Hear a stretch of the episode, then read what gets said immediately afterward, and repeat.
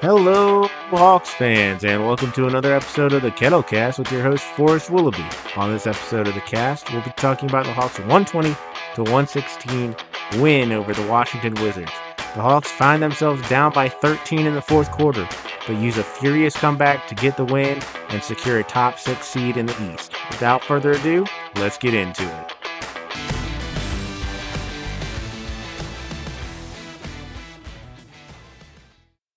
This game against the Wizards was certainly not a mirror image of the game against the Wizards on Monday night. The Hawks came out and played a lot better in the first quarter, but again found themselves down at halftime. Again, probably shouldn't be down when they're clearly the better team, but Russell Westbrook hit a big three pointer right at the end of the first half that capped a 7 0 run to put the Washington Wizards up. And the Washington Wizards would really take control in the third quarter outscoring the Hawks 32 to 27 and getting some really nice performances from some players off the bench, including Daniel Gafford. The second year center out of Arkansas came in and had a big boost for the Wizards in the second and third quarters and would continue that in the fourth quarter.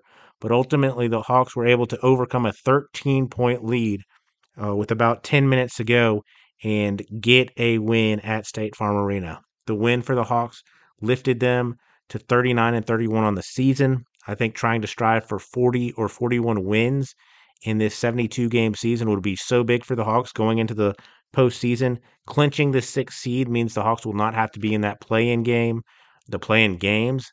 They are able to take a full five days off and before they will have to play. And now they're trying to jockey for position in the actual playoffs. They can get all the way up to the fourth seed or they can fall to the sixth seed. So they have to continue winning with only two games left.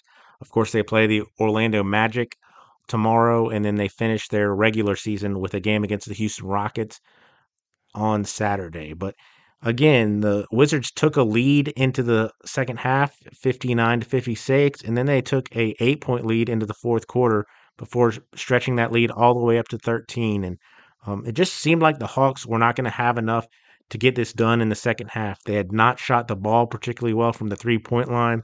In the first three periods, the Hawks were 5 of 22 from the three point line. And despite really matching the Wizards in the paint, um, the Hawks again got outscored off the bench. Of course, the Hawks did not have DeAndre Hunter on the first night of a back to back. The Hawks elected to rest DeAndre Hunter to get him ready for the game against the Magic.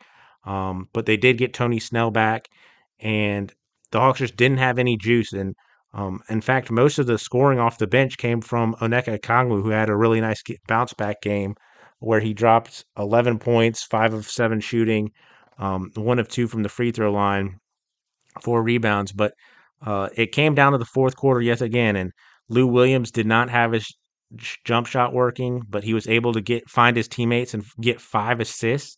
Um, and then the Hawks down the stretch started hitting some big shots. And then in this fourth quarter, the Hawks would start hitting some threes. The Hawks, again, like I said, were 5 of 22 from the three point line in the first three quarters. They would go 5 of 11 in the fourth quarter.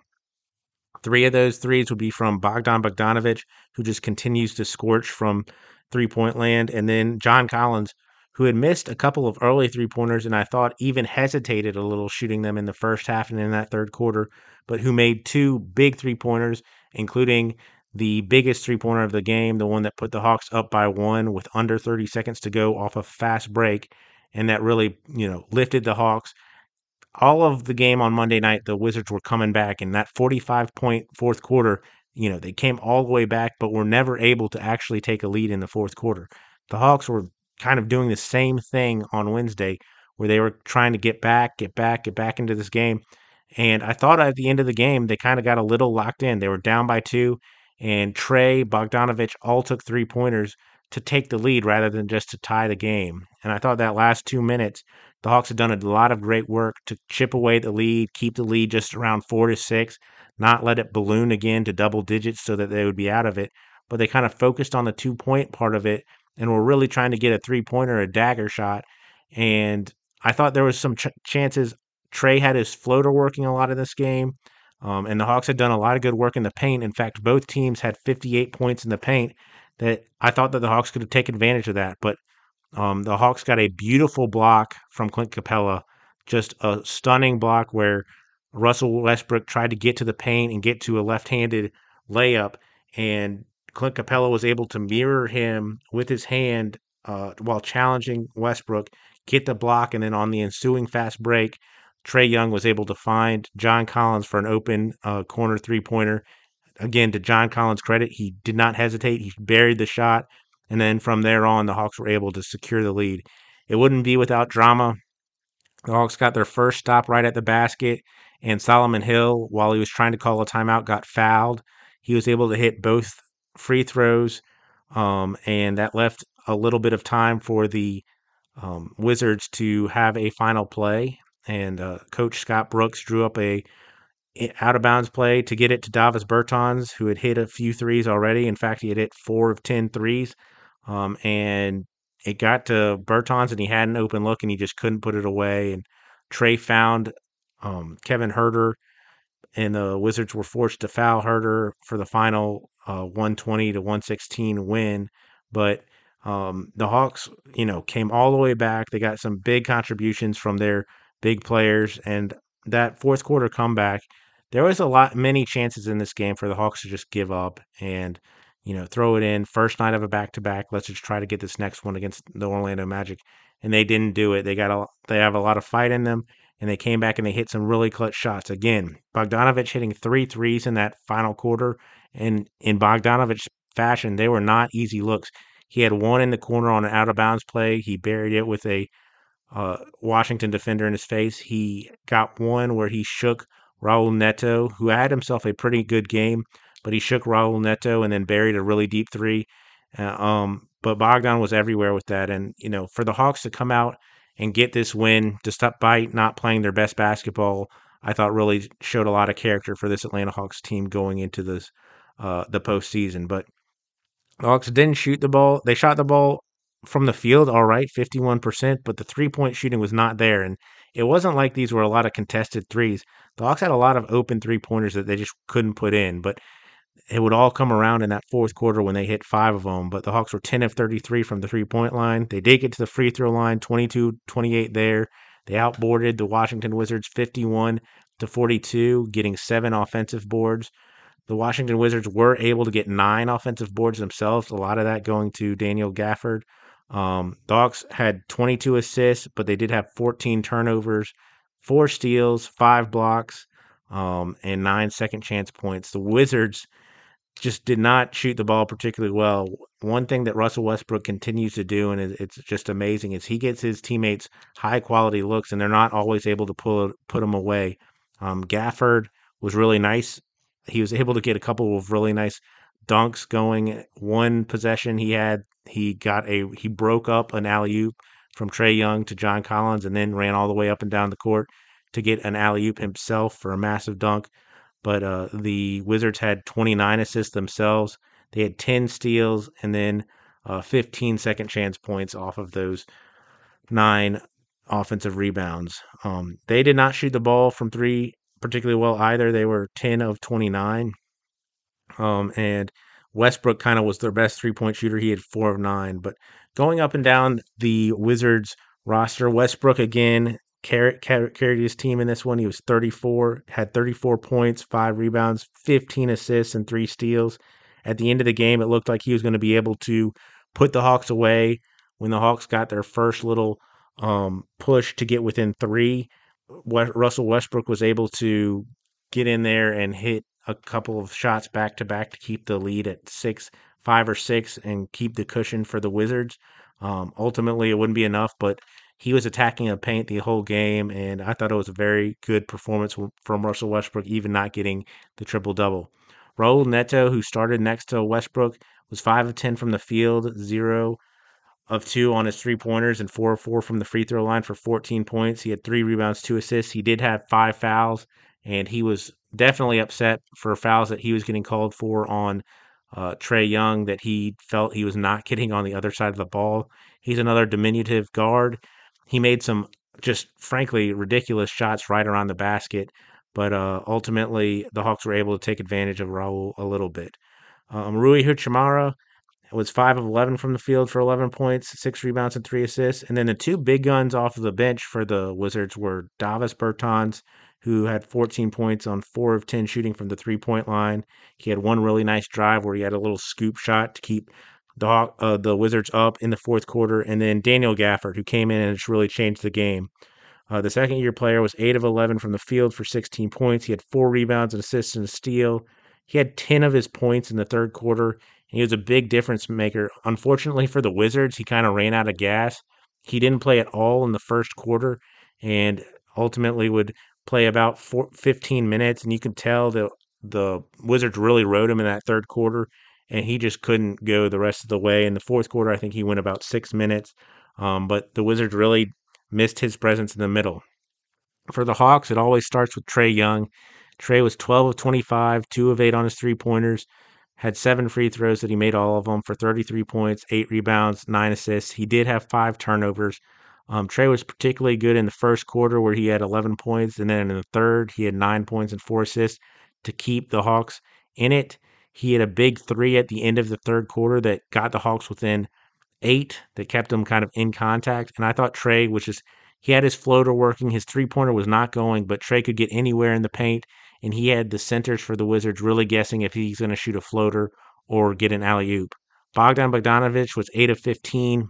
He led the Hawks in minutes. He played 40 minutes, uh, was 4 of 10 from the three point line for 20 points. He had two rebounds, three assists, three steals, and a block. John Collins, just 5 of 12, 2 of 5 from the three point line, but he had 18 points, six of eight from the free throw line. You know when he's getting to the free throw line, uh, JC really has it going. And of course, one of his three pointers, both of his threes came in the fourth quarter. Really good to see him keep shooting. I thought I was just really encouraged. You know, sometimes he'll limit himself to just one three point attempt a game or something. To see him get five up and two in the two biggest uh, moments of the game is huge. He had six rebounds, an assist, and two blocks. Clint Capela, much better game than his game on Monday night. He was 7 of 7 from the field, 3 of 5 from the free throw line for 17 points. He had 11 rebounds, only one offensive, and two blocks.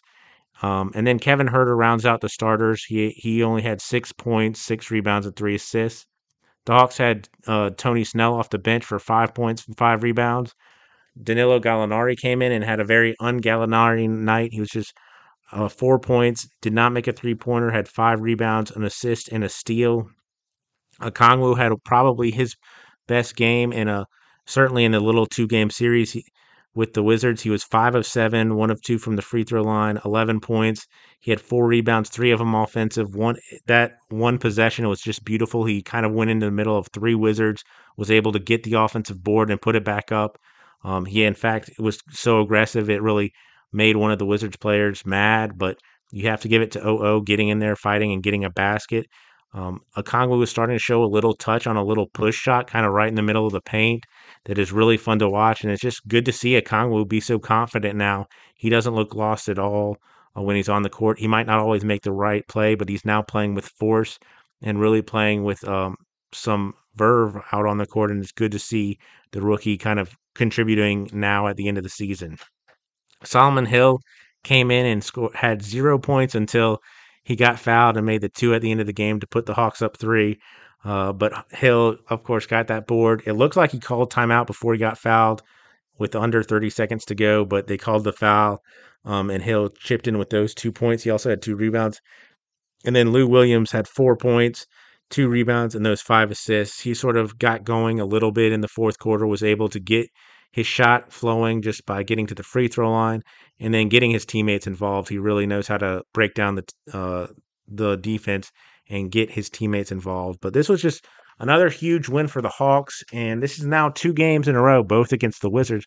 One where the Hawks build a good lead and then have to hold on in the fourth quarter, and then the second where it's the roles are reversed and the Hawks have to come all the way back. They outscore the Wizards 37 to 25 in the final period, and they hold on and get a big win and it clinches a final, you know, a top six seed for the Hawks, and it really just does a lot.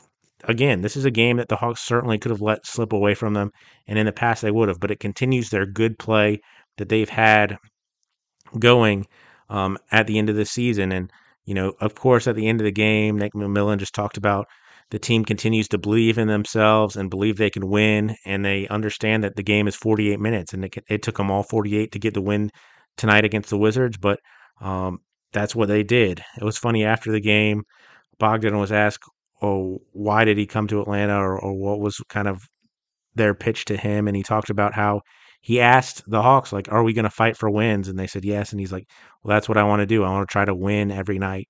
Um, and he talked about how they've had to fight hard for wins, and that one thing that Coach McMillan talks about a lot is about not effing with the game. You need to play the game the right way, and there's certainly some luck involved with getting wins and um, in the whole basketball. But if you play the game the right way, you kind of can create your own luck. Um, the Hawks, you know, it was a lot of fun to see the players react because they certainly knew that getting this win would mean they have a top six seed, that they clinch a spot in the playoffs. And Trae, John Collins, Bogdan Bogdanovic, they have a lot of guys on this team who have not seen the playoffs before. And it's going to be a lot of fun going forward to see how they react to the kind of the new environment that the playoffs bring. But the Hawks got a big win in Atlanta. They have two more games at home before the playoffs start. They get that week off, which will be really nice. Um, but the Hawks can celebrate for a night and, you know, really pat themselves on the back for getting a win in a game that they really had to fight and come back to get. Um, the Hawks play the Orlando Magic tomorrow night, and the Kettlecast will be here to bring you the stats, news, and notes from that game tomorrow. Go Hawks. Thank you for catching this episode of the Kettlecast. You can reach me at kettlecast at gmail.com. If you can leave a rating or a review on whatever platform you use to get your podcasts, that'd be a huge help to the Kettlecast and me. Go Hawks.